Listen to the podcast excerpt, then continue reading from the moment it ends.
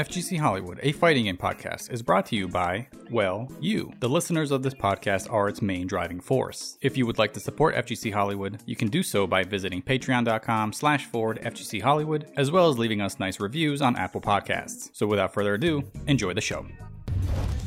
FGC Hollywood. Stay classy. Yeah, man, it was a really good week. Uh, I spent some time over there with my girlfriend's parents. It was a really good week, or I'd say like nine, ten days.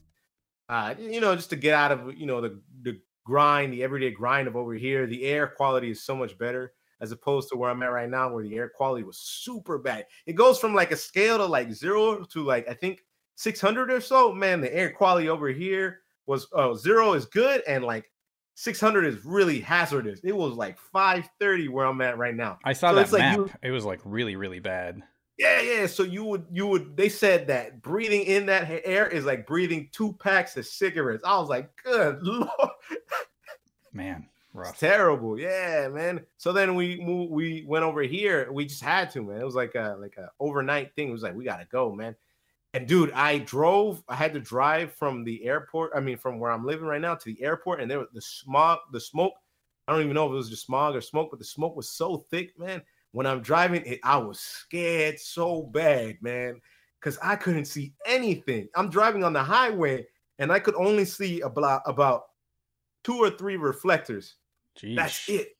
Oh my god, dude. It was I I almost crapped my pants, man. It's dude. I was scared as hell on that drive, man. Right. I I had to dig hella deep to do that drive because man, I hate driving to begin with. So I'm very I'm not anxious, I would say, but I hide my anxiousness when I drive. It's just Hmm. one good hit and it could be over, man. You know? Oh, for real. Yeah. And it's wild because when I was doing that drive, people were driving like 30 miles per hour. Uh, well, no, they were driving like the speed limit. I'm, I'm over here like, how? I was driving like 30 to 25 Right. on the highway, man. And I couldn't see anything. It was terrible. There, there's a patch. So my uh, parents live at, still live in South Florida, right? So Yeah. I think it was last year I drove from St. Louis to Fort Lauderdale, and it's like a long drive, but you have to go through Tennessee and like those Tennessee mountains, Oh, man. and you can't see anything because it's just all fog. You're, Oh, you're driving man, through the dude. mountains. It's so scary, and then it's a slope. It's it's really really scary drive, especially if you're doing it in like the fall or the winter. oh, dude. And yeah, that's that. I'm sure that's probably that times ten what you went through. Yo, and imagine I and it's crazy because I was like, man, I drove through. I don't know if you know what a whiteout is. You know what that is? Mm-mm. So it's when literally everything is white. You're driving and you can't see nothing, man. I drove through a whiteout. That was I was like, after that drive, I like, I'm never doing something like this again, man. Jesus. It was so scary, and the only reason I came out of it all right was that it was it was during a move too. There was a trucker in front of me, and I just followed his ass.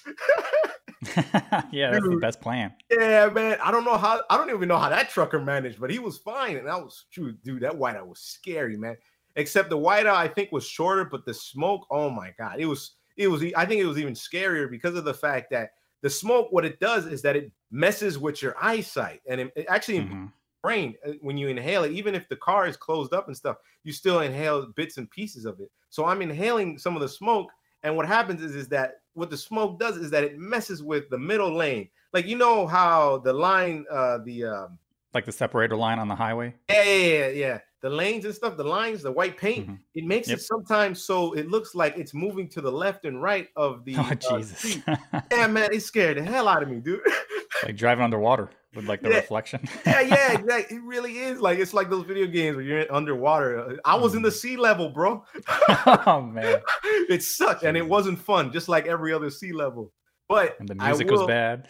yeah, exactly. Yeah, I will segue into this one though. I I I did do a lot of exercise over there while I was over there. I did a lot of uh like running and stuff. I did some running, Mhm. and man, the running over there is so much harder because uh it's like what is it like a mile high, so the elevation is really really hard to breathe in and all that stuff. So Yeah, Yeah, it was- is. it was some hard runs, but it, I was glad because I didn't have to like not run because being over here where I'm at currently, the smoke was so bad that I wouldn't be able to run. It's just I'm just killing myself. I'm hurting my Mhm. lungs. But over there, I ran and it was it was tough too because they got a lot of hills and all this stuff, man. Oh yeah, It was a really really good run. They got mountains. yeah, man, they got Literally. mountain mans over there, man. Yeah. That's crazy. My dad and I, we drove from St. Louis to Las Vegas, uh, for like I think it was like a couple months ago. And instead of going through the New, New Mexico route, we went through Colorado, through Denver. Oh man, And at one point, I just remember I was checking the elevation on my phone. At one point, we were driving and we were 12,000 feet up. I was just like, Jesus, how is that even possible? yeah, man, it's nuts, dude. And, and- and, like your ears just pop every five seconds. Yeah, it's nuts. But yeah, let's uh, get some show notes out of the way before. So this is going to be a little bit of a weird show, right? Because you you might have to go for personal reasons throughout the show. You don't know when, but we figured, how about we just tape this and we'll see how long we can go. So Yeah, we'll just keep going. And if you got to go, I will try to finish out the show on my on my own, and hopefully you can make it through the whole thing. But if not, we'll just uh, I'll just finish it out, and then next week hopefully we will have a better show. The good thing is, obviously, we are recording this later than normally. Actually, it worked out because I was a little bit scared when we were supposed to record on Saturday. Is that man, we didn't really have a full show and I was I was looking at the show notes. And I was like, there's not really a lot to talk about, and there was a lot of blanks on my on my uh, show notes. So I was like, man, we kind of have to record something. But I'm glad we waited. You know, we were making the joke when we were talking. it Was like, listen, we're not really Event Hub, so we don't have to just fill trash with, dude. you know. I'm about to hit So, you up with glad. New tier list. yeah, like listen, I'm tired of just seeing. I don't want to talk about Chun Li costumes. Okay, I don't want to talk. Right, I want to talk about some real stuff. so I'm glad we waited because we actually have like a fairly decent show for this week. But of course, each and every week we start with a little bit of our rambling sessions. You know, we already started, but yeah, yeah. uh, you just touched on it, and I kind of wrote down here. So I'm trying to work out again. I've never been like super super out of shape, but I've never been like in like tremendous shape. Dude, I almost got depressed, but then I was like, you know what? This is a new challenge. So I used to work construction all my life. I would do like warehousing, so I would pick up a lot of things, or if I was on a forklift, I would you'd still pick up stuff when you're in a forklift because you have to get off the machine every time. But or if I worked on construction, I used to work like wastewater, so I used to be on a boat and like lifting things from out of water, putting back in the water, stuff like that. So I've never, I've always been in fairly decent shape. But ever since I started working in an office, which Oh. happened last year, I was just like, man, I'm not doing anything. I'm just pencil pushing, right, and typing, which has been a little bit weird for me. And ever since I quit that job and I started just putting full effort into making content and stuff, I've gained a tremendous amount of weight that I didn't even notice. Like you don't notice because it happens over like many months, especially when my habits weren't working out. They were just regular working, right? Like job stuff. Mhm. So I weighed myself the other day and I was like, holy shit, I gotta take control of this. when the scale be like, "You a fat ass mother," Dude. yeah, that's what that's what I felt. But you know what? I I felt like okay, that sucks, but at least I know that I can can start now and getting back to where I was. So I would always hover around like 180. I'm I'm six foot, oh, okay. and I would always hover around like 185 to 190, and it's like that's not great, but it's it was okay because I don't wear I usually don't wear weight uh like in one spot. Like it it just it's all over, so it it looked balanced. oh, that's pretty um, nice. Not everybody got that. yeah. So I, I always wore like 180 or one well, like 190 pretty well, I thought. Now, um dude, I'm 220. I was like, Oh, holy man. shit. So I st- the, the fucked up part is that I still don't wear it terribly, but I was just like, okay, I got to change something. So I started working out last week, and man, I am out of shape. Like I, I just, I've been You got your walking. Yeah, I've been walking, just trying to do just little workouts here and there. But I can tell, like, hey, it's starting. I, it's getting better. So I'll keep you guys updated to see. I'm trying to get back. Actually, I'm what I'm trying to do is I'm trying to get even lower to when I started. So we'll see how that works out. But uh, it's cool. It's something else to to do. This is a routine now. So there you go. Yeah, man. And I know you're big on working out, so I figured you would appreciate that. Oh yeah, dude. I I uh, I'm a, I, I want to be like a super athlete or something like that. Like Hmm. Currently, I work out about six times a week now. I just changed it recently, Damn. like three weeks ago, and now I'm, I'm kind of getting in the groove of running again. Like I didn't really run, so now I ran today five five miles, five point two, and it was pretty well. I, I'm a slow runner though too, because like for you, for, since you're saying like you're like two two twenty ish. You're at least Mhm. six foot. I'm like 195 and I'm five eight. So Hmm. so whenever I hear somebody that they're like, oh yeah, I'm like getting big, I'm like, man, you look a pencil, man. Yeah. looking like a pencil. Look like you need to gain more muscle. I currently want to be sadly because of the gyms, and I don't want to go to them and get no Rona and nothing like that. Yeah, But of course. I was uh, really getting into like powerlifting. Mhm. And then now after Corona, I'm like, I think I want to try strongman training. Like I want to pick up like really heavy ass stuff. And the running is just for like for my heart, for cardio and stuff like that. Mhm. 'Cause a lot of those strongmans, dude, you, you just get like real fat, man. Sometimes, like even with Yeah, they do. dude. So I'm currently training like two times a week. I'll run maybe three, depending on how I feel, and then everything else is like kind of like strength training. But sadly, because I have no gym or anything, I got like just two 20 pound dumbbells, and that's it, man. And I got to get hella creative and a lot of calisthenics. How do you track running? Do you use an app? I should use a, a watch, man. I finally dug. Hmm. I, I found like this cheap ass 30 30 dollar watch, and I I usually track it just off time. Like I'll run for like an hour, 30 minutes, Okay. something like that, because I'm not really trying to go past a certain amount because then at that point it's just too much running, and I'm not really trying to be a runner. Uh, if I Right. was, then I'd be running like crazy amounts, man. Because I Hmm. I think the longest run I ever did was like eight nine miles, but I, I know I could probably do a lot more than that. Um, Mhm. but I just use this little cheap watch. There's some really good cheap watches, but I just bought this little cheap, smart $30 watch and it just tracks the amount of time I run plus the mileage and stuff like that. So I've just been using that to track it. I can't I can't stand running with my phone, man. Like I have like a sleeve just for my phone just in case of like emergencies or anything like that, but I hate running with that thing, man. It's Right. I see people put them like on their shoulder, not their shoulder, but you know, yeah, like, that that yep, yeah. yep. Yeah, I see. I, I there's a so I used to live on the other side of town where there was a dog park with the trail, and I always take my dog there. But ever since I moved, I've actually didn't know this until I think it was maybe seven months ago now. Yeah. We have like a baller nature trail where it's like really big, it's really wide, so many routes. Like you can actually you can walk. There's a bike trail. There's just a regular walking path. There's like a a woods path which my dog loves going to Oh, and then there's like a hiking trail. So I was just like, man, this is baller. Like, that's awesome.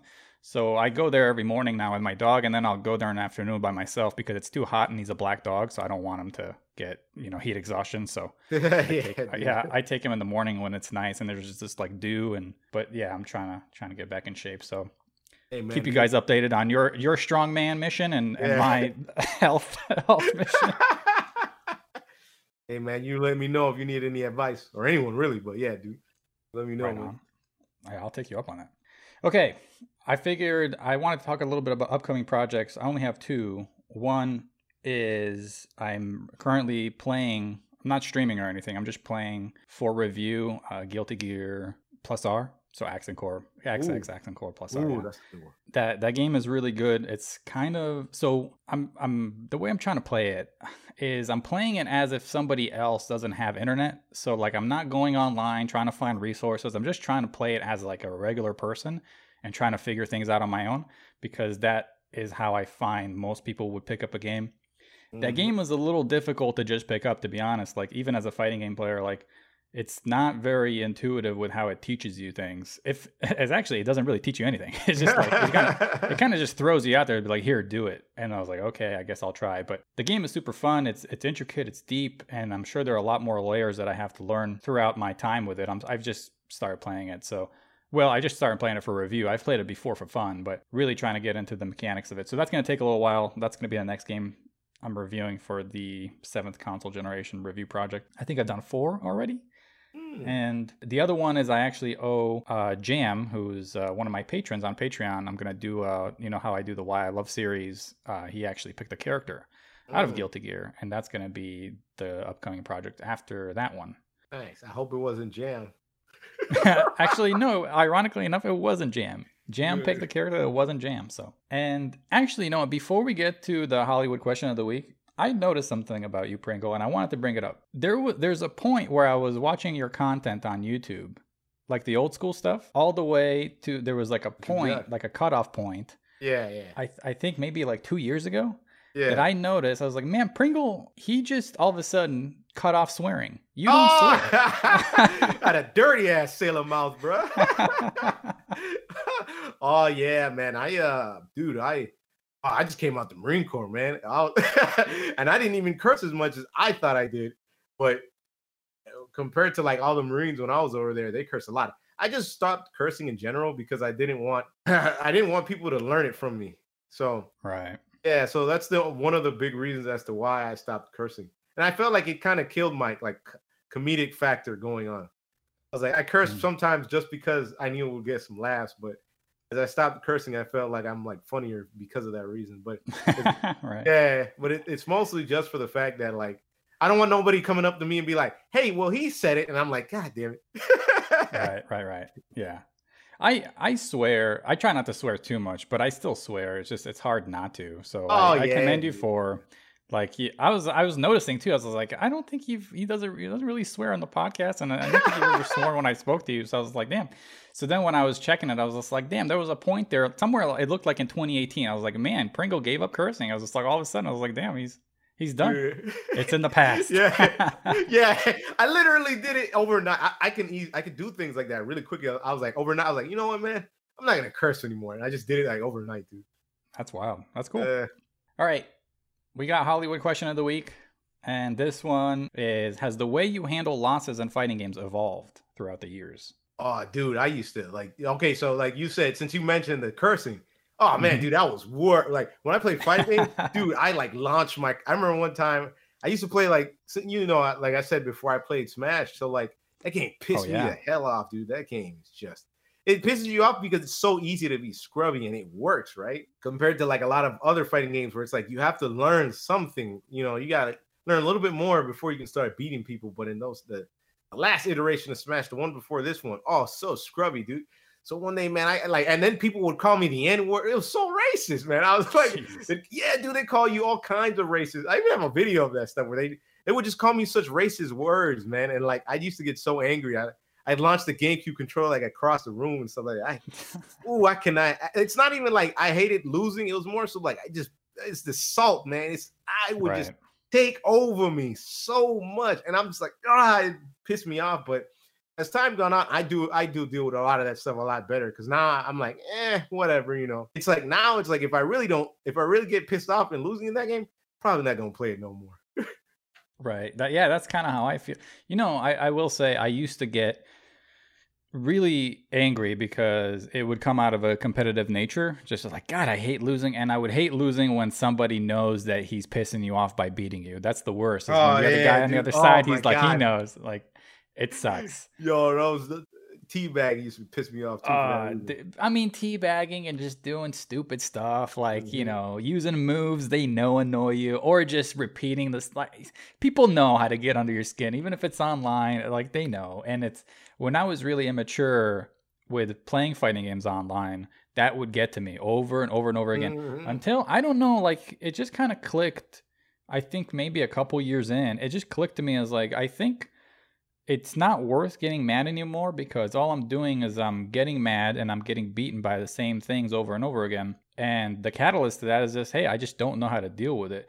It's a lot easier staying calm, even if you're getting beat by the same stuff, staying calm when you know what's doing it to you versus like, I don't know what hit me. This is so stupid, cheap, you know, stuff like that.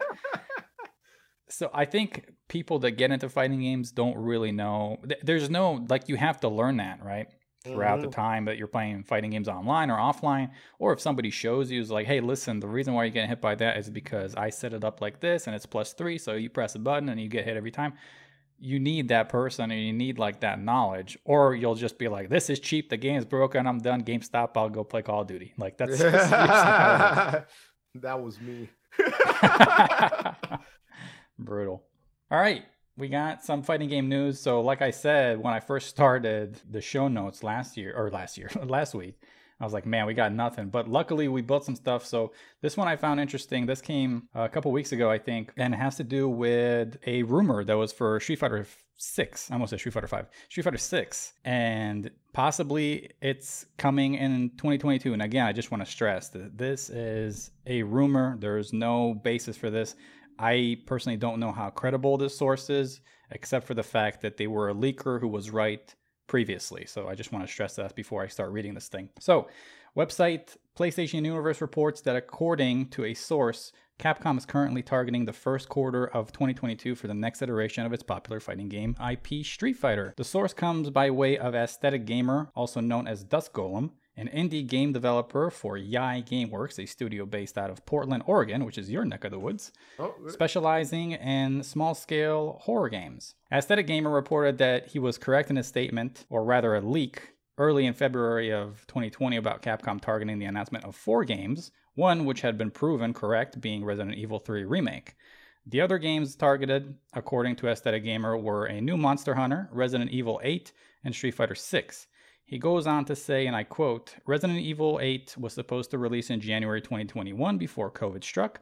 Street Fighter 6 was supposed to release this fiscal year, but got a year delay due to trouble and directions from Ono's decisions and someone else taking over. End quote. After an inquiry on Twitter by user Gotham Bats regarding the new target date for Street Fighter 6, considering Street Fighter V is scheduled to receive updates through the late, or rather through the entire year and late 2021. Aesthetic Gamer responded, 2022 definitely, but it's to be seen if they're aiming before or after March 31st, 2022. I'd like to take a swing and say before, but that's speculation on my part. I don't know the specifics of it, just that Street Fighter 6 got the delay because it was not being received well internally or with testers. That was the big part that I got from that quote. And I was just like, man, that, uh, thank God, thank God that, like, if that is true, if that is true, man, like, good on you, Capcom, because you don't want to have another Street Fighter V situation where it's just like, hey, this wasn't testing well, let's take it out to the public anyway. So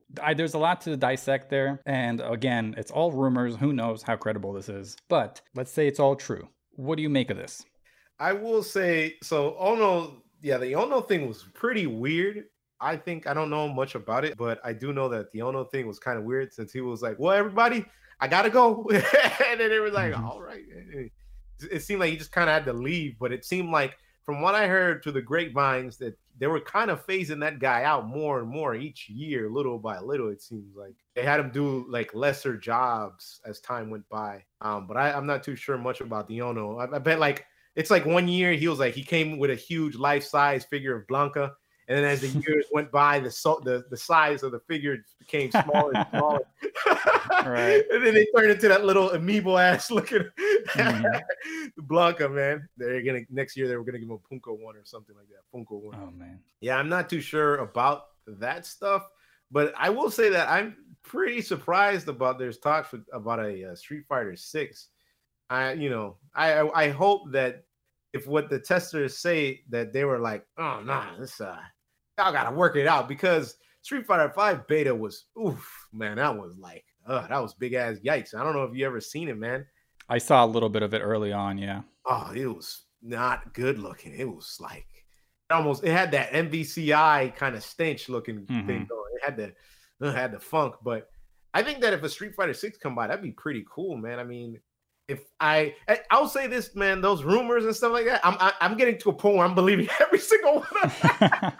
I'm like, man, whoever's telling these rumors about Capcom must be right because it almost feels like every rumor about Capcom always like it just happens, or it's like, okay, are they like, is, is somebody that works in there is like, ah, screw you guys, I'm gonna like leak everything out there or something like is that what's going on but i almost believe that if that's the case with street fighter 6 it would be pretty dope if it comes out and when it does come out it's much better than 5 that's for sure Yeah, there's a couple of pieces in play here. The one that he said Street Fighter 6 was supposed to release this fiscal year, so I don't know what cap, you know, every, every company has their own fiscal year as far as the dates Yeah. within the 12 months.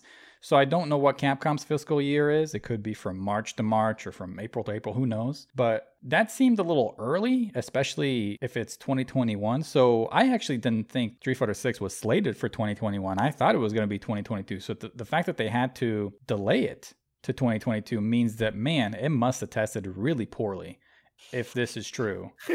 And. I'm glad. I'm really glad. Like honestly, like the the worst thing you can do with anything, right, is repeat history, especially in game development. So had they pulled the trigger and said, "Hey, we need another Street Fighter out there, even if it's incomplete," and got what we got with the reception of Street Fighter 5, man, you can only make a f- good first impression once. After that, it's over. And look how mm-hmm. long it's it's kept following Street Fighter. Like Street Fighter has to Street Fighter 6 has to come out of the gate really really impressive. Like you have to show us we've learned from our mistakes. This is Street Fighter. Like I don't want you to gain my good graces throughout. I want you to capture them right away. That's what I want as a consumer. So I'm glad that they made this move. I think March 2022 that's a good date and just take your time i yeah man i i definitely hope they take their time their their other games have been coming out pretty well so it's like y'all man just slow it down please you know don't mm-hmm. rush it rush makes waste in this case so it definitely would be good if they you know and that's a that's a whole year too man you mentioned that's a long you know that's a good amount of time it's like man this this game's ass y'all gonna wait right. a whole another year and fix it or something man really it's it's technically i think nine or ten months because i think in a development cycle mm, you need like mm. two months for certification yeah but that's still a good amount of time to like get the kinks out have mm-hmm. it retested and really try to polish this game before it's out mm-hmm. do they have any idea of how long does anyone know how long they've been working on the so the street fighter 6 I, I'm not sure. I would assume that they've started development either this year or maybe last year, but I highly doubt it. I, I would say probably this year. So 2020 is what would be my guess, but mm. that's not that haven't been confirmed anywhere. I don't believe. Mm. I uh, I really hope that it does come out really well too, man. Like that last release was just ass, man. I I was so angry, man. I couldn't get my Steam refund back because I just let let the game sit there for more than three hours, and I was like, dude, this game was like. I felt bad too because a part of me, I'll be honest, part of me when I was making the video a while ago, I was like, man, am I in the wrong? Like, am I wrong? You know, like I really felt like this weird thing where I was like, maybe the game isn't that bad because mm-hmm. I was kind of new to fighting games. But then it was like, I look at it now and I'm like, no, nah, I was right, man. That game was not good on release. It was super empty. It was no barely any characters. The stages were there, the arcade mode or whatever the hell. Well, there's no arcade mode, the story mode was just a bunch of pictures. It was it was terrible compared to the last iteration of Street Fighter. Yeah, I think so too. And I wasn't in 2015, 2016, like I didn't visit any sites like forums and Reddits and stuff like that. So I didn't know the hate was overflowing. I just remembered that when I first played the game, I didn't like it, and then watching the game wasn't very satisfying, mm-hmm. even as a spectator. So I was like, I I, I kind of understand where you're coming from because I also felt that for a second. I was like, am I the only one that just is yeah, like man. not on this game? And then when you go online and you saw like the response, the early response, not just from like people on RCAPA, because you know you can't always take what they say with you know. So it's RCAPA, right? Yeah. But it wasn't just RCAPA. It was our Street Fighter and it was mm-hmm. our fighters and it was YouTube people, and it was everybody that wasn't really getting paid under the tables. Like, hey, please promote our game. Hey, please. That's why there's a lot of people in the FGC who, you know, obviously Hollywood, mm-hmm. that I don't have respect for because you're not willing to really be authentic with your opinion because mm-hmm. you got relationships with people like Bandai Namco or Capcom or whoever. And yeah, 2016 for Capcom and Street Fighter was not good, and it showed in the response but I am giving them credit now as like it seems that they know that. That's one part that I, I find sometimes with these Japanese game developers is that they don't always understand what happened that made their game fall. Mm-hmm. And they just mm-hmm. continue on with like the same train and they don't change any tracks. It's just like, listen, you have to see what's going on on in your landscape with your fans. And it looks like Capcom's doing that. So delaying the game the fact that it didn't test well, please take your time. If you have to delay it again, I don't care.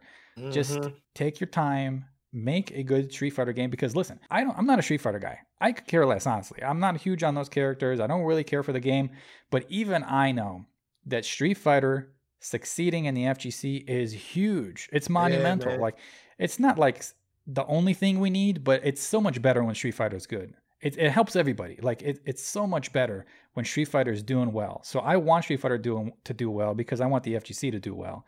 So if six needs time, give it time. Yeah, man, you're right, dude. Like you, you're you're pretty right. Like sometimes I, I my hate overflows me, and I'm like, I hope they just go and burn in the ground. But it's true though, man, because like at the end of the day, they already they're taking their L's already, man. But it's like, yo, come on, man, we can learn from the L's. You know, you could definitely get better from a lot of those things. I don't know what it is too, though. Now that you mentioned it, I feel like a part of it is maybe the Japanese players aren't that outright, but I hear that they are.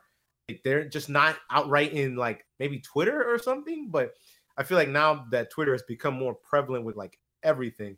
Now people are like, "Yo, man, this game's just." People are more savage now. I feel like too, and, Mhm. in a bad and good way. It's like, man, this game's trash, man. Fix it or something. But I really hope that with the new current game, and especially with Street Fighter, man, if Street Fighter is good, it basically means that when somebody is playing Street Fighter, like, oh, you know, I didn't play much fighting games. I did play a lot of Street Fighter, but hey, you know, I think I might try another game. It's like more people come to tournaments, kind of like um, I don't know if you remember the numbers, man, but when Street Fighter Five had its first year in Evo, man, those numbers were humongous, dude. It Like was five thousand people. Yeah, five thousand people. And you know what that means? You got more people to body in Skullgirls or Melty Blood or something like that. You know, so that that is good in that way. That's you just hit it right. Like Yeah, that's man. the one part that I think separates a game like Street Fighter versus Mortal Kombat. Like Mortal Kombat can be super super popular, but I don't know, at least I haven't seen too much evidence of people translating from Mortal Kombat to go play Tekken or go play Skullgirls or go play BlazBlue. You don't really see that translation unless you're like a godlike player like SonicFox or any of those top top NRS players that are just in there for fighting games, not so much for NRS or the the IP in Mortal Kombat or the IP in Injustice. Street Fighter is different. Street Mhm. Fighter is not only a really big IP, but it's a fighting game IP. Like that's the only thing it's known for. So you see a lot of cross pollination with people playing Street Fighter, being like, "Man, I remember this game in the '80s and the '90s." Mhm. and then they go look at you know they go to evo or they go to Combo Breaker or they go to ceo or they go to like whatever all those european tournaments japanese tournaments and they're like hey what's this game right next to it hey what's that game and there's more just translation from player to player and game to game where you don't really see that word mortal kombat not that there's wrong with that but it's just that disconnect there it's just like mortal kombat fan love mortal kombat some of them don't really love fighting games they just Mhm. love like the craziness that happens with mortal kombat street fighter is different and you gotta give it that credit like that game or that IP rather can be a tremendous force in the FGC if it's done right and it's done carefully. But Mhm. man, we just suffered through almost 5 years of the game not doing it right.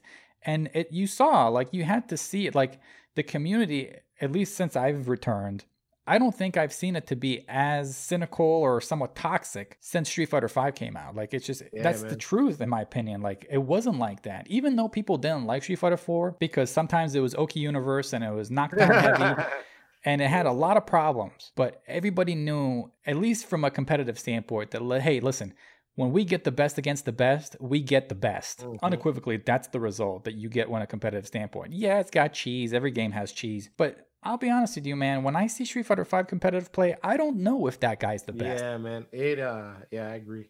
But And, uh, I uh, just wanted to add one more thing. Uh, Sorry to cut you off, but one- good, one more good. thing. The reason why this might have some credibility is because he mentioned Monster Hunter, Resident Evil 8, and one more. I forget. Anyway, he, he mentioned those games, and those games were just recently Mm. announced at the uh, PlayStation Showcase, which we'll, we'll talk about here later. But that's why it's a little bit more credible the fact that he said those games, and here they are. Yeah, and I wanted to say too, like, oh, like two things real quick, two last things. Street Fighter Five actually even got on ESPN too, so like it. That's how important it is in that way. Mhm. And people are like, "Oh, whoa, what the hell is that?" It's like a dude just. It does. It's not hard to understand Street Fighter as much as some people may not like it. I, I mean, I really like Street Fighter. Like, I really, I got more into Street Fighter Five, but I didn't like in the end how it feels because it feels like it feels very slow in terms of like lag. But it really is important in that regards because at the same time, it's almost like first player's first fighting game. You know what I mean? Like that's the game that will teach you everything: DP, anti-air, mm-hmm. fireball, all those things. They transfer to almost every single fighting game, and maybe even the two characters in Tekken. Those things transfer on very well into like other fighting games that you can use. Like in Skullgirls, nobody anti-airs because you're everyone's just jumping around like the floor is lava. So when I played Street Fighter Five, I realized I need an anti-air, or I'm just gonna eat it every time. So there's really like it's those that game is like Street Fighter in general is pretty important as much as some people may not like it. It's very important. So when it succeeds, we all succeed. Oh, for sure. And it elevates other games Yeah, too. Like man. I, you just said ESPN, right? I don't know if you remember, but because the camera was rolling for Street Fighter, it wasn't taped and put on E ESPN 2, but the camera was rolling. And do you remember that year? I think it was 2016. That year where the Milia player thought he won in Xrd, and then he gets up and he celebrates whatever. Oh, dude, that I- was funny, man. I, and then the Eddie player just destroys him. I think it was like, was it Ogawa who was? I- he's, he's the Eddie player or the Zato player. yeah. I, I, okay, so I think Ogawa is the Zato player and the Milia player. Dang, I forgot his name, but I, I used to watch his footage all the time. But yeah, it was hella funny, man. Yeah. Anyway, the camera was rolling for it was because I think Guilty Gear was right before Street Fighter, and the camera was rolling, and they got that footage on E ESPN two. Like you know how they do their top ten, like not highlights, but like lowlights. Yeah, Like, that yeah. footage made it. Like, and the reason why that footage made it to ESPN two was because they were prepping for Street Fighter. So Street Fighter, it'll elevate every single game, even if it doesn't really try to. It's just a Yeah, matter of the fact that how big it is. So Mhm. the fact that you saw Guilty Gear on ESPN is insane. Like, could you imagine? Like, how that's such a crazy concept. But Street Mhm. Fighter has the power to do that, and I think you play Street Fighter Six, right? Like, I, I probably won't play it, but as a Tekken player, as an Under Night player, as a Persona player, like I will benefit if Street Fighter Six does well. And I think Mhm. you could say that for any game. Yeah, man. And I also want to say right quick that brings more attention and more money into the fighting game scene. So that could make Mhm. other better games, or oh, at the time, maybe maybe they'll be better, but other different games like more possibility of happening because there's so much more of an interest in the fighting game scene. Absolutely. So yeah, interesting interesting news coming out of a potential credible source or maybe a leak and we don't know anything. We just spent half an hour talking about something that does it's not even true. They're gonna be like Street Fighter Cross Tekken 2. That's what we're gonna get. Like, Oh, God, damn, God. we were so wrong. Could you imagine? Jesus Christ. Anyway, number two is a standalone RWBY title coming soon. TM. This came out news last week. Now, website Nintendo Wire reports that WayForward, the studio behind the highly acclaimed beat 'em up River City Girls, I don't know if you played that. It's actually really fun. Man, I want it, man, but the physical copy's like 60 or like hard to find Oh, now. That- Yeah, it sucks, but I want the, I want the physical because it's such a cool looking game. Yeah, so they made River City Girls and Arc System Works, one of the FGC's pr- premier fighting game development and publishing arms, and entertainment company Rooster Teeth are collaborating to bring a RWBY game in 2021. According to the report, and I quote, development of the game will be handled by WayForward, while publishing duties will be split between WayForward and Arc System Works, and creative oversight will be provided by Rooster Teeth. The rest of the article does not provide much detail regarding the game outside of the fact that it is targeting multiple platforms and that the three companies are excited to be working with each other on this project. The RWBY IP was recently seen and rather seen incorporated in the 2018 fighting game crossover BlazBlue Cross Tag Battle, developed and published by Arc System Works. What do you think? You think this is a fighting game? Ooh, uh, mm, I don't know, maybe because like I know Arc System's been, man, they got they must have some deep pockets or something, man, because they've been publishing a lot of things. I do know WayForward, they make some pretty good games. They made the Shantae series, Mm-hmm. um, Blast Master, I think they made that, and they made another couple of series. They make some pretty good games. So I don't know if we would get a fighting game, but I mean, since the interest of them being in cross tag, there might just be potentially a fighting game because so much people got hyped for those two characters. Like that when Ruby first dropped, like oh, everyone was shaking in their chairs over there Oh, yeah. chick, and they even like made her out of from scratch. So who knows, man? I think it would be pretty cool if it does happen. That see more fighting games happen. That's a really nice thing. But it might end up just being like some sort of beat 'em up too. I could see that. Yeah, I think so too. I think so too. or an arena fighter. And uh, man, Uh, well, yeah. The reason why I put it in there is because it is RWBY and it is ArcSys. So I was like, Mm-hmm. maybe. But in, I mean, in my heart, I really do think that this is just going to be a beat 'em up. I think it would be awesome if those three could collaborate on a, like a true fighting game from the ground up. Because Yeah. I still maintain, man, BlazBlue Cross Tag Battle. The best characters in those games, both visually and mechanically, are the RWBY characters, Oh, yeah. and probably later on the guest characters that they added from non-fighting game IPs. So like, who's that girl from? Was it Senran Kagura? Oh yeah, yeah. that's her, and there's also I think her name is Sakura, but like her, she's from like uh Arcana Heart Max, maybe, or one of those kind of weird. Oh yeah, Arcana Heart. yeah, Japanese game. Yeah, but she's already from a fighting game. I I, Ah, yeah, I yeah, think yeah. I think the ones that has have never been in a fighting game before, those are the best constructed characters in Blazer Cross Tag Battle because they feel complete somewhat, right? They feel complete for that game because you you've never played a complete Ah, version of those true, characters dude. prior, right? Mhm. And I think they did him really well too in that game. So I think if those three did decide to go on a fighting game, WayForward is super good. man. talented. With yeah, with they're really games. freaking good, dude. Those Shantae games. I want the newest one, but played like every one except for the game one, man. They're good, dude. They're they're really good at making games, man. hmm So I, yeah, I don't doubt that they could make a really good fighting game, especially with Arc System there to publish and kind of give them direction.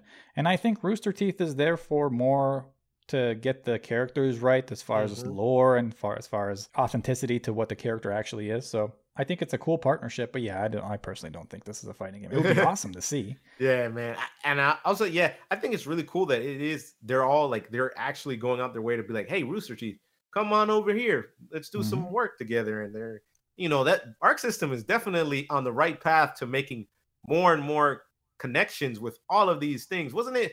Didn't Arc System pretty much connect with Bandai Namco to make like DBFZ? You know, wasn't that there? Uh, yeah, I believe. Well, I think Bandai Namco hired ArcSys to Yeah. do that game, but I yeah, I'm actually not entirely sure what that partnership is. I know it's it's Bandai Namco making the final decision on that game, Mhm. but yeah, obviously it's Arc Systems developed game, so Yeah, so I mean, Arc System is definitely pushing the their way forward when it comes to like connecting with other things. SNK need to do that. Side note, but like, but Arc System is definitely doing it right in that regards. yeah. Also putting rollback in Guilty Gear, so yeah, they're Yeah. they're doing good. Ar- ArcSys is they're doing good. All right, topic number three of the week is, or rather, news item of number three of the week, and this is not so much FGC related, kind of like the whole Xbox stuff, but this is gaming related. But I think this one will affect us way more than the Xbox stuff because, according to my Twitter research, I was completely wrong, Pringle. I was completely off from when we were talking about Xbox, but let's get into it. So, all about PlayStation. We're a little late to this, but Sony has officially revealed the prices of its upcoming PlayStation 5 consoles, as well as confirmed multiple dates, both for hardware and software. Website PlayStation Blog reports that the upcoming PlayStation 5 consoles will launch in seven markets, the United States among them, on November 12th, 2020, with global markets to follow a week later on November 19th, 2020, which, by the way, is my brother's birthday. Hey, Yeah, happy birthday, then, my brother. happy birthday. So we now know that the two different SKUs are separated by 100 US dollars as the digital version of the PlayStation 5 is marked at 399 and the disc version of the PlayStation 5 is marked at 499 officially. Following the PS5 showcase which occurred on September 16th, 2020, multiple games have been announced. However, unfortunately no fighting game was cited during the showcase. No SNK has been seen since Dude, it's gonna come. Brutal. Anyway, game reveals of note were Devil May Cry 5 Special Edition made by Capcom, Final Fantasy 16 made by Square Enix, Five Nights at Freddy's Security Breach made by Steel Wool Studios and Scott Games, Hogwarts Legacy made by Warner Brother Games. Man, Warner Brothers has so much money. Dude, they got And- some deep ass, man. Their pockets Yeah. probably deeper than a, a black hole, man. And lastly, a new God of War title, which is made by Studio Santa Monica. Additionally, games like Marvel's Spider Man Miles Morales, Call of Duty Black Ops Cold War, and Demon Souls, which I found the most interesting out of those three, will launch alongside the console. So those are launch games for the box. Actually, before I continue on, let's just talk a little bit about those games. I know they're not exactly fighting games, but I know you're a bit of a Final Fantasy fan. So what do you think of 16? Oh man, I hate it. Really? Uh, yeah, dude, I don't like it at all. It, it well, so it reminds me a bit of Final Fantasy 14, the MMO, but they pretty much did the one big sin to me as a fan or kind of a fan of the Final Fantasy, which I'm not too much a fan, but I play them. They don't, they're not turn-based anymore. So now it's action-based. And they pretty much did that to Final Fantasy 7 remake, the Final Fantasy 15 game, which a lot of people said they like it. It was really good. I played it. I kind of had fun. I didn't beat it, but that combat is dry and not good at all. Like it's it's it's very like you just kind of hold the button and the character does everything. And maybe they'll make the new combat in the in 16 better, but I'm definitely not very excited. I actually after I saw it, I was like, oh boy, hopefully there's some Dragon Quest news. And to my to my belief, of course, there was nothing. But like, yeah, that like it looks cool, but like that doesn't impress me anymore. The looks and bells and whistles just aren't enough to kind of get me to be like, oh, I'm gonna spend half a grand on the PlayStation. Yeah, that's Right. Yeah. yeah, exactly. We'll get into that, but you know, you're right. I think ever since I think I was in high school when the first Final Fantasy 13 came out, like 13 part 1. Oh, dude, 13. And ever since then, I find that the fa- Final Fantasies kind of blend together. Obviously, not the MMO, but like 13, 15, and now this one. It all kind of just seems like the same sort of game. Yeah, so 13 was pretty much a kind of like a big departure, but not too big. But it was like they were trying to phase out turn based because 13 had it in this weird way where, like, because like I think the last one, 12, was that the MMO or was it? Yeah, 12 was the MMO, I think, or was it? Oh man, I get so confused between. I have no idea.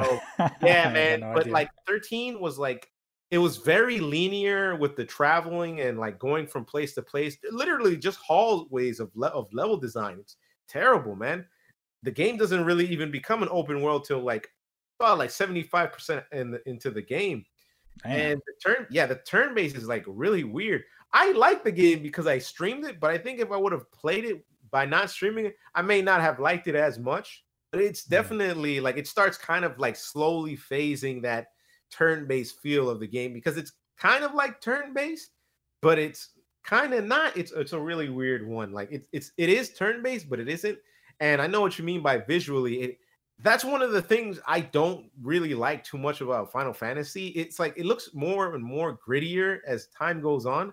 And then when I look at Dragon Quest, I'm like, I know, like, if I feel like Final Fantasy sometimes has no soul, but when I see Dragon Quest, I'm like, I know what that is. That's the slime, the blue dude. He smiles. He got two eyes.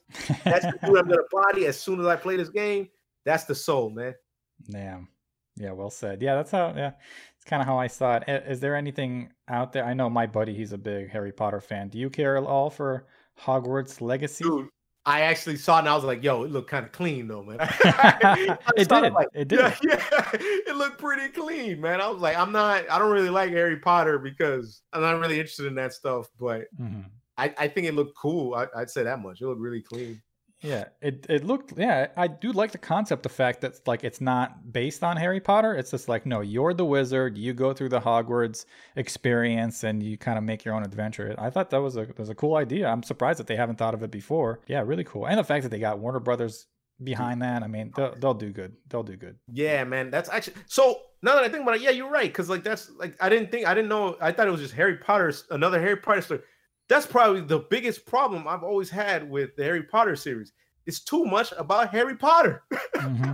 Yeah. if they would have like the whole concept in the school is very like it's like pretty expansive and it could have been like multiple stories and all these different characters but there's such a big focus on one guy so it's like eh. no it's cool that they're using the universe but not using the protagonist i like yeah, that man yeah exactly and then finally, we, we only got like, it just said Ragnarok on screen, but it's a new God of War title. I didn't see anything of note there. But the last God of War, I haven't played it, but I heard it was really good. So hopefully they'll probably do more of the same for PlayStation fans. Now, Sony also introduced their new upgraded service for the PlayStation 5 and the newly modeled PlayStation Plus collection. Sony is quoted saying this PlayStation 5 owners with PS Plus will be able to download and play curated library, or rather a curated library of PS4 games that define the generation. That's so PR speak. Yeah, it does, dude.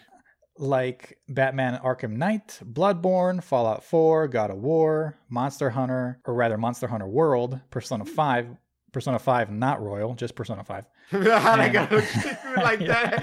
Yeah. they, they didn't specify, dude. Nope. It's kind of like when Street Fighter was put on the the free games, and they just put Street Fighter, not arcade. So it was the the dry version of Street Fighter. Yep. Mm-hmm. Dude, see that's grimy. yeah. Yep. So they're doing the same thing with PlayStation Plus collection. So Persona 5 and many more. The PS Plus collection will be added will be an added benefit to the existing PS4 benefits that PS Plus members receive for a single subscription price. I actually think this is really good. It seems like they're catching up to Microsoft with services. Mm-hmm. I think I think Sony has always had a huge advantage with their software and their games. I think their lineup has always been I mean depending on a person, but I personally think that their software has been better than Microsoft as far as games are concerned.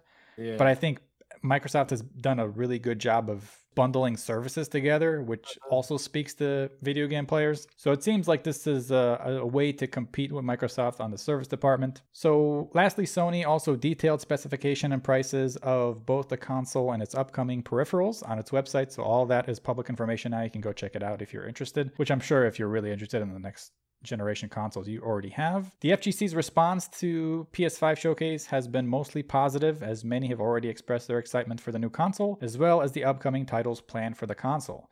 Just to note, the lack of USB ports, which were a big topic of conversations, but Are you kidding me? I'm sorry. Go ahead, man. Oh my god. Just to note, the lack of USB ports, which were a big topic of conversation by the FGC during the initial reveal of PlayStation 5, have been since dismissed, as we finally saw that the console has multiple high speed ports Wow. on the back of the console. I would have been like, what? yeah, a lot to a lot to unpack there. So at the top of this whole thing, I said that I was wrong. The reason why I was wrong, so remember how I said with Xbox Series S, I felt that the price point was so competitive that it could make people interested in perhaps going for that console because of how cheap it is, two ninety nine, right? Now the digital version of PS5 is marked at 399 $100 more, and I thought that was like, man, that's kind of what I thought was going to happen. But then when I saw the reaction of everybody, not just in the FGC, but everyone, I was just like, man, people don't care. They really did not care for the fact that Microsoft is $100 cheaper. And I was thinking to myself, I was like, hey, maybe Xbox will be the new tournament standard if it's, it's the Xbox Series S. No way, man. I saw tournament organizers on Twitter. I saw competitive players. Everybody was all about PlayStation. I was like, I guess PlayStation has more of a pull in the FGC than I initially ha- Mm. thought. Because I really thought that I was just like, hey, maybe Microsoft can make a move here with this cheaper console. Nope. They didn't even blink, man. They didn't care that it was 400 bucks. Dude. They're like PlayStation, PlayStation, PlayStation. So I was just like, man, I guess it it didn't matter at the end of the day, at least from the initial response. Now again, we don't know how we don't have the boxes yet, so we don't know once we get to tournaments if we ever are able to play again offline. yeah, right, dude. that's we all. won't know how these games are played on each box. Maybe there is severe input delay with the PlayStation or severe input delay with the Xbox, or maybe the game just runs better or smoother or whatever. We don't know yet, but just from the initial reaction, it looks like the FGC is wholeheartedly putting their faith in PlayStation regardless of the price, which is ah, God, interesting to me. I did not see that coming. Yeah, It huh? sho- shows you what I know, though. dude, it it disappoints me in a way too, man. But I'm also thinking in my head, it's because PlayStation has the games, man. They got the Yep. games. They got the the the freaking uh they got the personas. Well, you already got those those weaves out there. They got the Mhm. Five Nights, they got the Devil May Cries, they got the Spider-Man, they got the Demon Souls, the the Call of Duty. If Xbox can't pull out those kind of games, then it's like ah, they're just not and it's like why would I, I of course I want to go like if I can get something the cheapest way possible and it still serves me the same amount, like the same way, I'd go the cheaper route. If I could get a $300 console and it plays all the next gen fighting games, by all means. But what happens is, is that, of course, I'm not always playing fighting games. I want to play me some Call of Duty, some Yeah, that's God of. Wars, yeah, some Spider Man. So it makes sense as to why people are like, yeah, man, I'm gonna go. And, and that price point is ridiculous, by the way. But I, it sucks, man. Like, I, part of me is kind of sad because, like, yo, let's save some money, y'all. Like, yo, let's save some goddamn money. You know, I'm down with saving money. Five hundred dollars, and I have you seen the size of that uh PS5 Mac? No, I haven't. Dude, there is this. uh There's like this. um There's like a screen comparison. Man, that thing is tall as hell, man. It's actually pretty tall. I, I I- I'd have to find the picture from what I saw, but from what I saw, if it is correct, it's a pretty tall console. So I, I don't know. Part that's kind of sad, man, because like I I like Sony, of course, but five hundred dollars, man, for the one with the the the freaking basically the disc reader. Come on, Mhm. man. That's that's too. That's really it's really expensive. That's if I say half a grand, it sounds much more than what it really is. right. So Yeah. I, I'm sad about that, but I'm not surprised that PS5 is PlayStation in general. They've showed games too. I don't know if Xbox has done much of a showcase, but they they Not show much, so many no. games, man. Yeah, exactly. I think that just Microsoft just ain't got it, man. If they were, you, they just need to like work some sort of like thing with Steam where it's like you can play our games, but you can't actually control us. Like that's Steam side. And then it's Mhm. like, all right, we can play like you can play the games on the the, the Xbox but you know we're we're still controlling everything on Steam. That'd be maybe godlike if they were able to do something like that. Yeah, I mean the I didn't write it down here, but obviously because it happened I think yesterday or maybe two days ago. The last thing we heard as far as games from the Microsoft side was that they purchased Bethesda Studios. Yeah. For like seven point two or five billion dollars, something ridiculous. And obviously now they can have I don't know. I actually I didn't read the whole article. I don't know if now Bethesda Studios is a first party studio for Microsoft. So I don't know if they make completely exclusive games or if they're going to be timed. I'm, I'm assuming, right? You don't pay that much money to not get exclusivity, but yeah, I don't know what the deal is. I, I mean, obviously Skyrim is huge and Elder Scrolls IP is, is ginormous. So that's going to be a really good thing for Microsoft, but you're right. I mean, if you want games, especially the more mainstream ones and the the really hard hitting exclusives, then Sony is where it's at. And you, yeah, you actually made a good point. I'm such, I have such tunnel vision that I think like fighting games, fighting games, fighting games because I'm on a, am I'm a PC, right? Like I play on PC, so I technically have a, a giant library for everything. But I think as far as like tournament standards for other people that don't, they don't have PCs, right? They play their fighting games on PlayStation. Yeah, it would make a lot of sense, even with the hundred dollar more expensive console, to get that one because it opens up your library for non-fighting game titles, and then you can still play the fighting game titles on it if you need to. So yeah, man, it's definitely interesting to see the reaction. How people didn't even bat an eye to that price point. They're like hundred more dollars. Shoot, I've been saving up my, the cash in my food for a minute. I need to use it anyway. It's like, yep. damn, dude. I mean, it really it's two hundred more dollars if you yeah. Mm-hmm. If you get the disc, I mean, I guess they're they're technically on par if you get the disc version for either console, Xbox mm-hmm. Series X or PlayStation 5 disc version. But if you want to go digital, you either make a sacrifice. You're like, do I pay a hundred less dollars for the console? Maybe perhaps get let games, but it'll come back to me with the services because I have Game Pass Ultimate with EA Play combined and all that. Or do you just wait? You know, you pay $100 more and then you're like, hey, Sony will give me the games on the back end. So I know that they're working on stuff. They got Studio Japan, they got Studio mm-hmm. Bend, they got all these studios all over the place. Obviously, Santa Monica is working on stuff. So yeah, it, if I was just a non completely just focus on fighting game type of consumer, I understand why you would go with PlayStation. Mm-hmm. But as a tournament organizer, that's the the part that I didn't understand is that the TOs on Twitter didn't even seem to consider Microsoft's console. And I was just like, why? Isn't it like maybe I'm missing something here, but I was like, isn't it more cost effective? Again, catalyst is if those consoles can play the games that we need to at the performances that we were expecting. But if that is the case, wouldn't you want to save that money on a digital version of the Xbox, but it seemed, dude, I saw, I'm pretty sure I saw Jebailey, who runs CEO. Mm-hmm. I saw uh, Rick the Hado, and I saw a couple others just being like, hell yeah, PlayStation 5. So I was like, I guess, yeah, I guess they don't really think about that. dude, they said, I'm, I'm fine with 500. yeah. More 300. I think the PlayStation has been usually like most fighting games, if not a lot of them, tend to go out on the PlayStation side since there's just so much Japanese stuff on there as well compared to like the Xbox. So maybe pa- their past mm-hmm. experience with the console that could be the reason. Because like say for instance, like in Combo Breaker 2016, the only time I saw a 360 was for Darkstalkers and maybe another game. Everything else was PS3s. Yeah, or uh, they, they obviously they wouldn't need an Xbox One to run Killer Instinct, but that's pretty much yeah. it, right? Yeah, yeah, exactly. Yeah, probably. Yeah.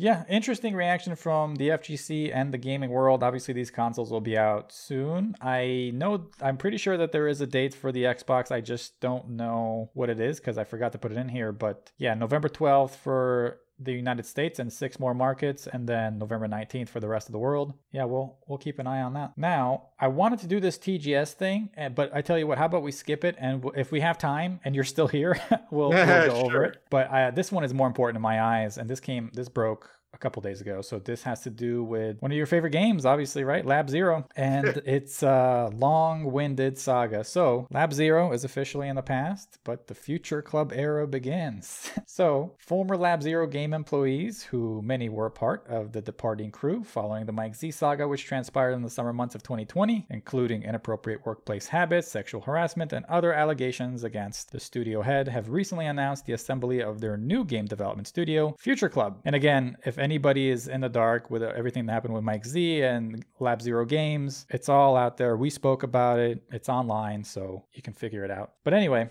in a Twitter to- in a, or rather in a Twitter post, creative director Mariel Kinuko Cartwright announced the news and shared a link to the studio's website. The website header message reads as such, and I quote: "We're a new co-op game development studio formed in, in September 2020. Future Club specializes in hand in handcraft art and traditional 2D animation, engaging and responsive gameplay."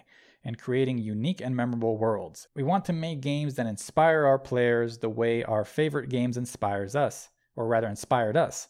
We come from a variety of backgrounds in the game industry with previous work on titles like Indivisible, Skullgirls, League of Legends, Scott Pilgrim vs. the World, colon the game, Yeah, the, the, movie The the Game, game. yeah, uh, sound shapes, and much more. Future Club is employee owned, and we believe that we are greater than the sum of our parts. We value open, honest communication with our peers, partners, and players, and believe in our strength as a team. Lastly, the final note on the website mentions that the studio is currently working on developing new IPs and they're looking for talented people to join their crew. A lot to unpack there, but yeah, what do you think about this? The fact that former Lab Zero employees did not run over to shoot, who's that developer that makes the or who owns Skullgirls IP? I already forgot Uh, their name. Autumn Games, I believe. Yeah, Autumn Games. Yeah. Man. And instead, they decided with a co op, right? So they made a, an employee owned development studio, which technically, when I read that Vice article that you shared to me a couple days ago, they're not seen as a co op by government standards or by the Business Bureau standards Mhm. because there's a lot of rigmarole that goes with that. So they're technically a co op in theory, but they're not seen as one. So hopefully they can work around that because I don't know how things work with taxes and stuff, but that's for them to figure out, not me. Man. Um, right now, I think they're made of 16 people, which is a lot, I think, for an indie studio. yeah, man. Uh, yeah, I definitely. Yeah. So yeah, there's a lot to unpack. So first of all, I know you. We kind of clowned on the name Future Club. what do you think about the name? Yeah, man. Come on, man. Out of all the names, Future Club. I'm like, dude, dude, like you know when you're like in in class school and they're like, join the the sports club, the tennis club, join the club of the future. The future. Look at you sideways over here, like, come on, man, really? Oh man. Yeah. like, you couldn't think of the most creative people in the world over there, and that was the name they thought of. Uh, come on, man. It's kind of goofy sounding. Like you know, Yeah. actually, I don't know why it came up to me, but like, have you ever played the original Bioshock? Yeah, uh, not really, but I've seen a lot of footage and stuff like that, so I have an idea of what it's about. It's really funny but when i saw that name i don't know why it came up to me but like i thought of like the when you go to the M machine and like you hit the okay thing and it says like welcome to the circus of value That's what I thought of. Welcome was- to the Future Club. yeah that's how i i don't know it's just kind of a goofy name but Yeah. I, I I understand what they're trying to do with it like the future club as in they want to leave things in the past Mhm. It makes sense i understand that that's kind of like their vision but still kind of a goofy name so Yeah, man. But anyway, I mean, they have super, super talented developers now and animators and all sorts of people. And obviously, most of the people that we read, not last week, but the week before, that left Mike Z. So you have, you know, Persona and you have mm-hmm. obviously Kinuko and all those really talented people. So they're now with Future Club. Lab Zero is, as of right now, it's just Mike Z, right? Because he fired everybody else who didn't leave. Dude, that's funny to me, man. It's Yeah. literally Lab Zero now. yeah, it's, it's Lab, it's Lab One. Yeah, Lab One, dude. So, and he's been super quiet. Obviously, you understand he's he hasn't put himself in any of the headlines. And now Future Club is making the headlines. I want to I just want to say this and let me know what you think about this. And I don't mm-hmm. want to sound harsh or cruel, but this is what I think. Is as talented and as good as these people that now make Future Club, right? Or make up Future Club. I don't believe that they will make a fighting game. And if they do, I think that would be a mistake. I think they're really good at making really cool art. They have really obviously talented developers. I think you can make other games, obviously not using the Z engine, but they can make different games, smaller scale games, I say don't make a fighting game because I don't believe without Mike Z that they have the capability to really make something as special as Skullgirls, which now that's the precedent. Like you came from Lab Zero, you made that game. Skullgirls is a bar way too high to accomplish without somebody like Mike Z. Think of everything you want to think about Mike Z. When that dude makes a fighting game, he is a savant. Like he is so good at that stuff. So when I said that they're working on new IPs, I hope that for their sake, not that I say that I don't have faith in them, but I'm saying if you want to compare it to Skullgirls, it's going to be so hard to even meet expectations, let alone exceed them. So I say make something completely different. Make something like Scott Pilgrim versus the World, but don't don't make a fighting game. If that that would that would be my kind of take or opinion on on what they should do. Now I don't work there. What do I know? I'm just a guy on the internet. But without Mike Z Man, I think it's going to be an uphill climb. I think it's going to be very difficult. And depending on who they hire, I know they're looking for people in the gaming industry. And the other part is that they're employee owned and they have their board, especially with 16 people, man. That's a lot of voices. A That's lot what I was thinking, man. Like, yeah, dude. So I, I when I, I think I read, uh, read a little bit more, and they were mentioning that it's still gonna have like a board of people and kind of like a Mhm. governing body of like, you know, kind of like a chain, but it's still like, is there really a chain when everybody has like a share? Yeah, well, they technically do have a CEO, but with the board and the fact that they're employee owned, they can put things through votes, they can veto certain Mhm. things, and they can make any sort of creative liberties if they have the numbers. So I don't know if they'll run into problems. Maybe they won't. Maybe they'll work great, and that'd be awesome.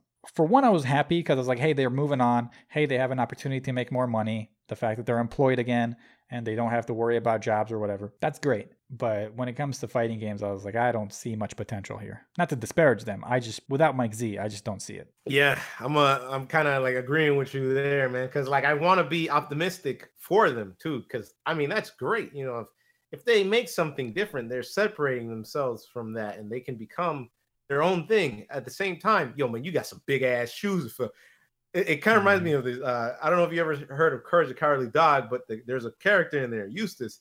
He had to Oh, fill yeah. his dad's shoes, and the shoes was ginormous. You're looking at 30 Yep. feet shoes, man. 30 feet foot, like, like yo, that's a big foot, man. Mhm. it's this thing where you have to you have to either be different, and I think it's better to be different than to try to fill in and try to be better than something that was already made.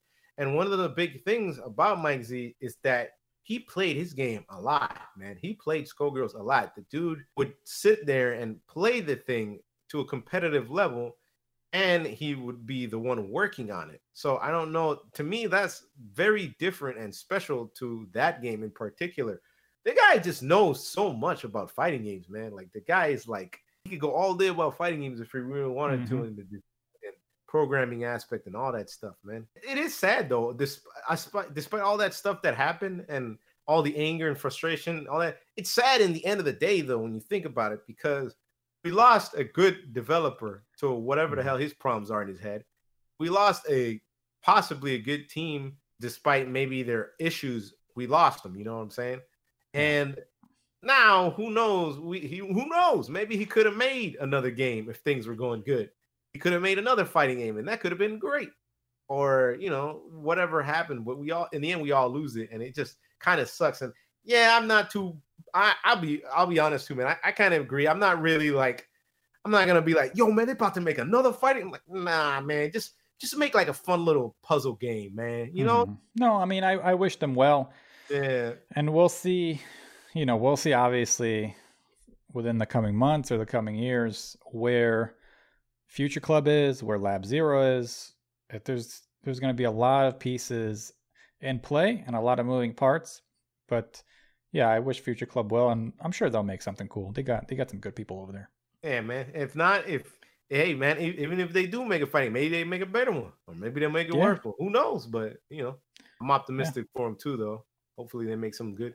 Yeah so good luck to future club now what do you think we should do should we do tgs or should we do hollywood is too mean We'll, we'll do the Hollywood to me. hollywood too mean i think that's a good that's a good part yeah Yeah. So I don't know if you've noticed, Pringle, but apparently, according to our listeners, and some some YouTube comments, we're too mean on this show. we're too mean. People can't handle the fact that we kind of give it to them straight. And you know, everybody has a favorite games and everybody has feelings, and sometimes we we hurt them by, with, with, our words. Yo, you don't know how hard it is.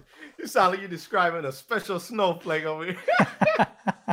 no, I'm kidding. Listen, I think we are sometimes we can be mean, but it comes from a place of honesty, right? I'm not trying to be mean. Mm-hmm. I just spent all that time saying how I want Street Fighter to be successful, but I'm not going to fake it, right? I'm not going to be like, oh, it is successful, even if it's not, or it is doing really good, even though it's not. Like, listen, just because I want something doesn't mean I always get it. And I'm going to tell it to whoever is interested in listening to it. But anyway, throughout two episodes of FGC Hollywood, a fighting game podcast, what you're listening to now, we've gotten some feedback from our audience, and one of the major complaints so far has been that we are too mean on some select fighting games. So, in order to ease some of the negative attention that we've been bringing into these fighting games, I compiled some good qualities for games we have been harsh on. And I don't know how you feel about these things. This is just what I kind of feel about these games. If you want to add anything, go ahead. Or if you oh, want to, Oh, good, I got you yeah, if you want to disagree with any of my takes, go ahead, or agree with any of my takes. Yeah. So I'll start. Street Fighter V obviously has been a huge target at, here, at FGC Hollywood. We've made it very clear how we feel about Street Fighter V, rather. So here are some good qualities I actually find about Street Fighter V. So the main menu, I think, is really well constructed. The fact that it has everything where it should be. You got all the options, arcade mode, uh, you know, everything. It's it's I think it's well constructed. It's very modern looking. So I like that. The the live dates on and and rank announcements are really cool. Like you know how you get it up to a rank match and it's like you are ranked 64 oh, yeah, yeah, in North I, I America. Like that. that is that is dope. Yeah, that's dope. It'd be it'd be like you are ranked number one out of all the Armika or something like that, and then it's like yeah. you are ranked number of 2,689. and then he feels like it's saying, damn, you suck ass. yeah. right. It but cool. it is cool. Like in, in real time, the fact that they track, they have the dates on the bottom and then they have the announcer telling you where you're at. Like that's a really an innovative thing to do from a presentation standpoint in a fighting game. So yeah, good on Capcom. That's that's dope. I wish more games would do that. It has a couple of banger like original soundtracks. Mm-hmm. One one of my favorites is Ring of Pride, which I, will listen to just from time to time because it's just I really love rock and roll, and that one is just like it hits really hard. And Temple of Ascension, which I think is like technically Akuma's theme, but ah, those two, I'm like I I like those themes a lot. There are a couple others, but those two really stand out to me. I was like, man, those are really really good. And I'll I don't even play the game, but I'll just put them on sometimes. I'll listen to it. I was like, this is really this is fire. so. Hey.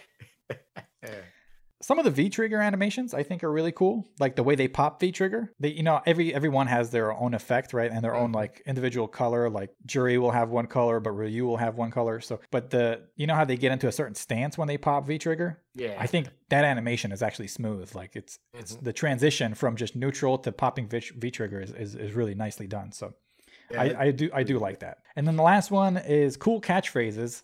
And one of my favorite ones is you know when G says, or he has a super or rather critical art, and he says, "Light it up." I think yeah. that's so sick. that's so that cool. when he shoots his finger beam, right? yep. Mm-hmm. Yeah, I do like that one too. so yeah, those are some nice things I have about. See, I don't only have things to shit about Street Fighter. Like I actually do. Can, I can find good in that game. I just don't bother to write it down. yeah. I, oh, dude, I, I have. So I have a couple of things. I, I can definitely find. I mean, I played it for a year or two or something like that. I like mm. the I like the fact that there's a lot of good costumes in the game, man. Like Ryu has oh, a freaking yeah. um, uh, a Mega Man costume, and I think he's uh, has a Gutsman costume. He also has a um, Demitri costume from Darkstalkers, and Chun Li has like 20 costumes. And oh yeah, Chun Li yeah, has so many costumes. Yeah, yeah, no, and like Ryu, Ryu even has the uh, the I've been stuck in the 90s hip hop era costume. So he has like bearded Ryu too, right? Yeah, man. He he has old school uh Ryu. Yeah, yeah. Like oh, like I've been in the mountains a little too long, Ryu. yeah. Yeah. So I definitely like um they do I a like, really good job with costumes for sure. Yeah, yeah, yeah. They they they yeah, they they got some good costumes. Uh, I'd say that I like the graphic. The graphics are not bad, man. I think they're definitely a step up with some here and there, a step up from like Ultra Street Fighter 4 the graphics look a, lot better i'd say like they're more um shinier i guess you say they pop up better like the colors the colors right, pop yeah. a lot better yeah man I will say that there is OST I like too, which is the one with the I think it's like the Brazil stage. It's like dun, dun, dun. I don't know. It's Oh, something like- yeah, I, I actually like that theme a lot Hmm. because like when you knock some people out, like okay, so one thing I really like is when you beat people like against like the wall or something like that, they get hit with like an item. So like in that Oh yeah. yeah, you, you hit somebody and a banana, they just they got bananas on their head for the next round. So I think that's really really dope. Uh, and it I stays on it until you yeah, like yeah, yeah, yeah. It, it stays on them till you knock it off. Kind of like Mhm. how Vega has the claw and you can kind of knock the claw out of him and stuff like that. It's pretty funny, man. I do like some of the, I, I like the V triggers too. I like how they added two V triggers to each characters, which is Mhm. cool. And they were trying to expand on the whole V trigger option so that you have like more different things to figure out when you're or more different options to figure out when you're fighting. I also say that I like how there's so much more characters, especially now because like they added so they added some legacy characters that weren't in Ultra Street Fighter 4, but they were in like some of the other series like Alpha. So they had mm-hmm. like they brought in Karin, they brought in R. Mika, they brought in Alex, stuff like that. That's really dope. They brought back Honda, Pink. Yep. Is it Pink Ro- Rose? My bad. Pink. Pink Rose, yeah, Pink Pink Rose, uh, something like that, man. I forgot her name, dude, but yeah, they brought her back. Pink Rose. Uh, you mean Poison? Yeah, there we go, man. Damn, Yeah. I didn't even get it right. Both. I wish I wish Dudley was so Street Fighter Yeah, Five man, has done Dudley really was. cool presentation things, and Dudley would make such good sense because he's such a stylish fighter, man. Like just Mhm. put Dudley in the game; he's so sick. See, this is what happens when we talk about good things. We remember the things that don't got. I know, I know. but dude, Dudley would have been cool. I, am amazed he's not in there, but Dudley, really, really cool character. Some other characters I think that they're gonna add to, which for the most part, I will say I I'm, I appreciate that Street Fighter Five has continued continued to work on itself as opposed to Mhm. just being like this is a trash game and we forgot about it. Kind of like what they did with MVCI, man. They they just gave that game up, man. Like it doesn't even much exist, man. Yeah, I mean MVCI to his credit, like it's Marvel players actually like that game, but it Yeah. died so quickly. Like it's they Mhm. just they Capcom and Marvel just gave up on it from a standpoint of just like it's not worth the resurrection. Like listen, it's not getting the No Man's Sky treatment or now the treatment uh, that they're giving. Damn, what's that game that's kind of like Destiny but not Destiny? where they're- Uh, They're flying all over the place. hmm, I don't know, man. I was about to I say Halo, but I don't know. yeah, where they're trying to like resurrect certain games. MVCI, the numbers were so low, even though the game is pretty solid and the netcode is actually really good, that they were like, man, we're ju- that one is just you're gonna have to take an L on that one. And it's not gonna come back. But yeah, yeah. with Street Fighter, I mean, they can't afford to do that with Street Fighter, right? They have to keep Yeah, working man. on it. And I will say that the things outside of the game were great, man. The stories, dude. That Daigo, man, it's dope to Mhm. see him. Like, I don't really, I, I don't like Street Fighter Five, but I will say I like seeing him play Street Fighter Five. That dude is having fun, man. I like seeing that. I like seeing people play their games and have fun. Even though I may say your game is straight doodoo butter butt cheeks, I will say that it's nice to see you have fun and play your game because that's a dope thing to have. Yeah. Yeah, Anthem. That's the name of the game, Anthem. Ah, okay. I was gonna go with Apex, but I didn't want to sound stupid. yeah. So yeah, those are nice things we have to say about Street Fighter V. The next game is, and I don't think we've been super harsh on this game, but you know, we haven't been too nice to it either. So Granblue Fantasy Versus. Granblue Fantasy Versus is a game that I have a total of two hours on, in playing, and then I have some spectating time. You know, I, I there's reasons why I don't like that game, but the nice qualities that it has, I think it's really nice looking, right? Like the characters look really nice, and it nailed presentation. It did a really good job presentation. It, even though, like personally, it's not my cup of tea as far as like what those characters are because I know they come from the Granblue universe. So it's not really my thing, but I can still appreciate the character models for how like they look sleek and they're sharp and they're done really well. As far as their offline modes, I thought it was a cool attempt to put the JRPG thing in there. I didn't think it personally, I didn't think it played very well, but I'm a big proponent of people taking risks and I'm never going to shit on you if you take a risk, right? Like even though I don't like the offline mode, the whole JRPG thing, I'm not gonna be like, "Oh, that sucked. You, you suck," and so does your waifu. Like, no, I'm not gonna do that. Dude. you took a risk. I can appreciate it. It didn't work out, but I still like I still have respect for you for taking it. So interesting attempt at offline. I think they can it can be improved, especially if they decide to do a sequel within a couple years or whatever, it's a good blueprint to have for ha- for a concept for offline modes and fighting games because we need that, man. Like we need interesting offline modes, and that was a that was a really good attempt. It just it didn't really work out, but good attempt. And then lastly, I think the super animations are really cool. So they have they don't have too many characters in that game right now, but for the most part, I haven't seen a super animation that I was I thought was just like man meh. It's like whatever where the, like that'll happen with a lot of these games where I'm just like, I mean, yeah, it's kind of generic. Some of them are a little long, but for the most part, they have really interesting super animations that are tailored to those characters instead of just slapping something on that's just like, eh, it's whatever, it's just generic fireball. So yeah, those are the good things I have to say about Granblue Fantasy Versus. Do you have you have obviously a little more playtime with that game than me, Man, so you could probably. I think I got twice the amount of time you got on it. so Dude, four hours. Yeah, dude. I was actually really trying to buy the game, but then uh, by the time I was looking at it, the price was a no go, man. Like the PS4 uh, was like at sixty dollars. So I was like, I wanted to try it out because I was like, I want something new on the PS4 at the time when I was using it for like a month or two because I was just bored and there wasn't nothing else to play. But I don't think I would have stuck too much with the game, maybe because there's nothing else for me to play.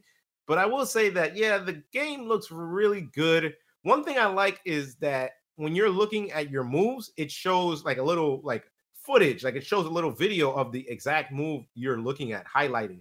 They don't mm-hmm. really do that too often in a lot of fighting games, but now that's one of the few games that they do that where it's like, oh, this is the special move, uh, the fireball, and it shows you the fireball in the command list. So you could see the fireball being done in there without having to attempt it to see what it looks like, which is a really cool thing. I think the offline mode is interesting. I, you know, the only thing I will say is that I haven't heard anybody talk about it. I thought it was like a really interesting and and unique thing, but nobody talked about it. So I didn't that didn't that didn't help it. no, not really. I don't like. Okay, so it's a bit repetitive and it's a little monotonous, but like the idea is cool. The fact that you're putting this fighting game in a non-fighting game sequence and it's cool. It was just not done very well. Like, okay, have you played Tekken 7's story mode? Oh, I hate it, man. Yeah, it was pretty bad. But there was a point there that I was like, oh, this is kind of neat. It's kind of goofy, but it's kind of neat. Where Lars picks up that gun and he starts shooting people. Dude. I, I, was just like, okay, I respect the effort. Like, listen, it's it's different. It's certainly different. I thought Tekken 6's story mode was much better. Like you that you could I mean it was they almost played it like a like a dungeon running just and it was loot and it was like they did such a good job with Tekken 6. But with Tekken Seven, it's like, oh, this is not great. But yeah, man. I, I can there... appreciate. I can appreciate what Granblue was trying. It's just it wasn't executed well. Yeah, man. Was Tekken Seven the one where like you fight as Jin when he's young and stuff like that. As Kazuya, yeah. So, yeah, Kazuya. Kazuya. Okay, so yeah, actually, I did like a little bits and parts of that story, but it wasn't that good because it, it, was very short and not really worth anything. Like it, it was just no. kind of there. The character stories are horrible. Now I hate those; those are pretty bad. But. Yeah, those are those aren't very well executed. I mean, I don't understand why you even need to fight for the character stories. You could have mm-hmm. just gave me the little intro in the beginning and then give me the cutscene at the end. That's yeah, I mean, why do I need to fight through this? yeah, basically. But yeah, I, I think that is, and I do like Granblue trying to be kind of like a Street Fighter game because like every anime game is usually so fast. So uh-huh. I do appreciate Granblue trying to be the slow one uh, in that regards. I'll just leave it there before I say anything negative. All right. Uh, Dragon Ball FighterZ. Good qualities for Dragon Ball FighterZ. Now, I think Dragon Ball FighterZ arguably has the best use okay, of yes. source material. Like there's a video, I'm sure people can find it. There's a video on YouTube of a guy who compiles manga scenes with mm-hmm. the the way Dragon Ball has like uh, stances and moves, and he compares them together, and oh my god, they're like identical, dude. Like it, that is such a dope ass video too. I was mm-hmm. like, yo, they got the special beam cannon on point over here. Oh yeah, yeah, so very, very well done. Like, uh, you can say anything you want about Dragon Ball, but when it comes to using source material, they're arguably the best, if not the best. Like, I don't think I've seen translation of using a source like manga or anime. Man, it. I, I highly recommend if if you love Dragon Ball, even if you don't, if you're a skeptic like us, go watch that video because I can rag about Dragon Ball about a million things, but the source material, like, I can't touch it. Like that, that's godlike. Yeah it's too it's too accurate to the manga, dude. Mm-hmm. It's like the, it's like the dudes that play that watch anime and they get pissed off because it deviates from the manga, manga, oh, manga, yeah. however you say it. But you can't do that with Dragon Ball FighterZ. Yeah, man, it's on point. As far as the voice acting, so people rag about the English voice acting in fighters, at least from what I saw on Twitter. I don't have a problem with it. I actually find that both Japanese and English is done very well. And I don't say that about a lot of fighting games. Like I can't play BlazBlue Cross Tag Battle. I can't play that in English because Ruby is, you know, and like Oh there's a lot. God. yeah.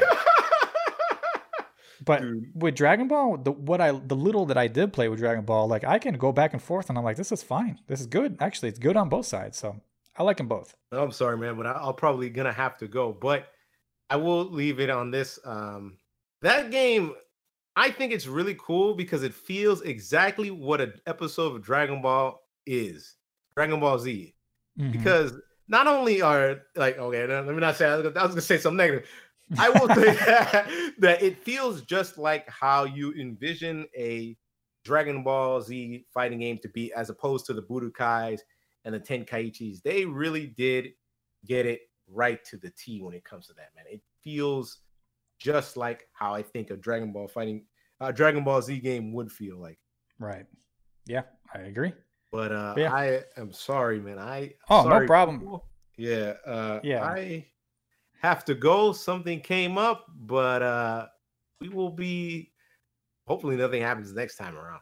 And even if it does, you know, it's all good. Life happens, but it's okay. I can handle the show from here. So you go take care of what you need, and yeah, well, I'm sure we'll we'll get some good stuff for next show. And if I don't hit everything this week, I'll I'll I might take some stuff out and put it for next week's show agenda if I think uh, it makes sense for you to be here while I'm running over it. Yeah, and we could always uh, also, I guess, save the questions too. So yeah. Yeah. So go t- go take care of what you need, man, and uh, I'll I'll pick up from here. All right, thanks everybody. Uh, take care, man. I'll do what I gotta do. all right. Peace out. Peace. All right, ladies and gents, there's a, probably going to be a little cut there because I went to go get a drink of water, and luckily we were actually winding down the show, so Pringle had to leave at a fairly decent time. I'm glad that he stuck around for the things I did want to cover with him, but uh, we just have a couple more things that I wanted to discuss, and then we'll get out of here. So, the last game that I wanted to talk about as far as good qualities is BlazBlue Cross Tag Battle. Now, the tag mechanics in BlazBlue I find to be really innovative. I like them a lot. I don't like a lot about the rest of that game, but when it comes to tag mechanics and fighting games, especially the recent ones, I think personally that BlazBlue does them better than Dragon Ball. I think the cross combos are really cool. I think they're unique. And when it comes to the execution of a tag fighting game, BlazBlue Cross Tag Battle actually nailed it on the head. It's just that everything else that I have a problem with. But similar to the way Dragon Ball approaches its use of source material, I feel the same way about BlazBlue Cross Tag Battle. So it does the same type of quality work with its tag combos and overall tag mechanics. And then the other thing that we talked about earlier is the RWBY characters. They look really good, they play very well, and they feel unique to that game. So they did a really good job of translating that property into a fighting game. So that was one thing that I also really liked about BlazBlue Cross Tag Battle. All right, so that's all we have for the fighting game topic of the week. Hollywood is too mean. And of course, we already covered the news while Pringle was here. Unfortunately, we don't have a non fighting game topic of the week because it was kind of slow and I couldn't find anything that was interesting enough to put on here. So we will transition straight to the relevant game sales. And unfortunately, no game sales this week, only game announcements. Number one, Fight of Animals is coming to PlayStation 4 on September 24th, 2020. Fight of Animals is an indie fighting game inspired by animal memes with rollback netcode developed and published by Digital Crafter. The game will package DLC skins currently available on the PC version of the game into the PS4 port, and the game is currently available for $14.99. Number two, I'm a bit late to this, but Granblue Fantasy Versus has its season 2 debut, and Belial is coming on September 24th, which is most likely the date that this podcast will be out. So if you're on PlayStation 4 or PC, patch 2.0 for Granblue Fantasy is out and ready, and I know they have other characters. The who's the little girl who's the alchemist? I know she's going to be a part of season 2 and I know they have other characters planned for that season 2 roster, so more to come for Granblue Fantasy, but Belial and season 2 patch notes and all that jazz should be out today. And so I don't think I'm going to do the, any of the TGS stuff because it does take me about a day to edit the podcast, and we're recording this on September 23rd. And since TGS is a four day event from September 24th to the 27th, I won't be able to talk much. Plus, Atlus and Sega already announced their games, so doing predictions for TGS doesn't make a lot of sense. We kind of missed the boat on that one, but it's okay. Hopefully, we can get some fighting games from that event. I will be watching throughout the next couple days to see if anything cool comes from Bandai Namco, maybe Season 4 Tekken stuff. I know Cygames is there, Koei Tecmo, so who knows what we'll get, but I'll stay tuned to TGS just to see if anything comes up, and maybe we'll talk about it next week. All right, and last but not least, I don't really want to answer any of the questions because we actually got a good amount of some cool questions this week, and I kind of like having Pringle here for the questions. So I am going to leave these questions for next week. I probably won't solicit, since we do have a baker's dozen, I won't solicit any questions for next week, and we'll just have to catch up with these questions. And then the week after, I will ask you guys for some more questions or topics for the podcast. But yeah, let's close out the show with the shout out of the week. The shout out of the week goes to Ranida, a fighting game studio based in the Philippines who is working on an indie title called Bayani. Bayani is a 2D traditional fighting game with a roster composed of Filipino hero inspired characters. And the game honestly kind of reminds me of Fighting EX Layer, if any of you guys have heard of that game or played it. And Bayani kind of has some similarities to that. There's currently a trailer available online, and the game is also available in early access form on Steam. It is available for $15.99. And yeah, it's a cool little indie title. It also has like some interesting cutscenes. I think there's a story mode implemented, so check it out. It's it's got some cool, unique aspects for an indie fighting game, so I think it's worth a peek. And yeah, that's all I have for you guys. I appreciate you guys for listening. FGC Hollywood, you're the bomb. I appreciate my co-host Pringle the One for sharing most of this show with me today. We will be back next week. Hopefully, we can build a good show for you guys and talk about some cool fighting game stuff. And yeah, you know what to do. So keep it classy, y'all. Stay Hollywood. I'll see you guys next week. Peace.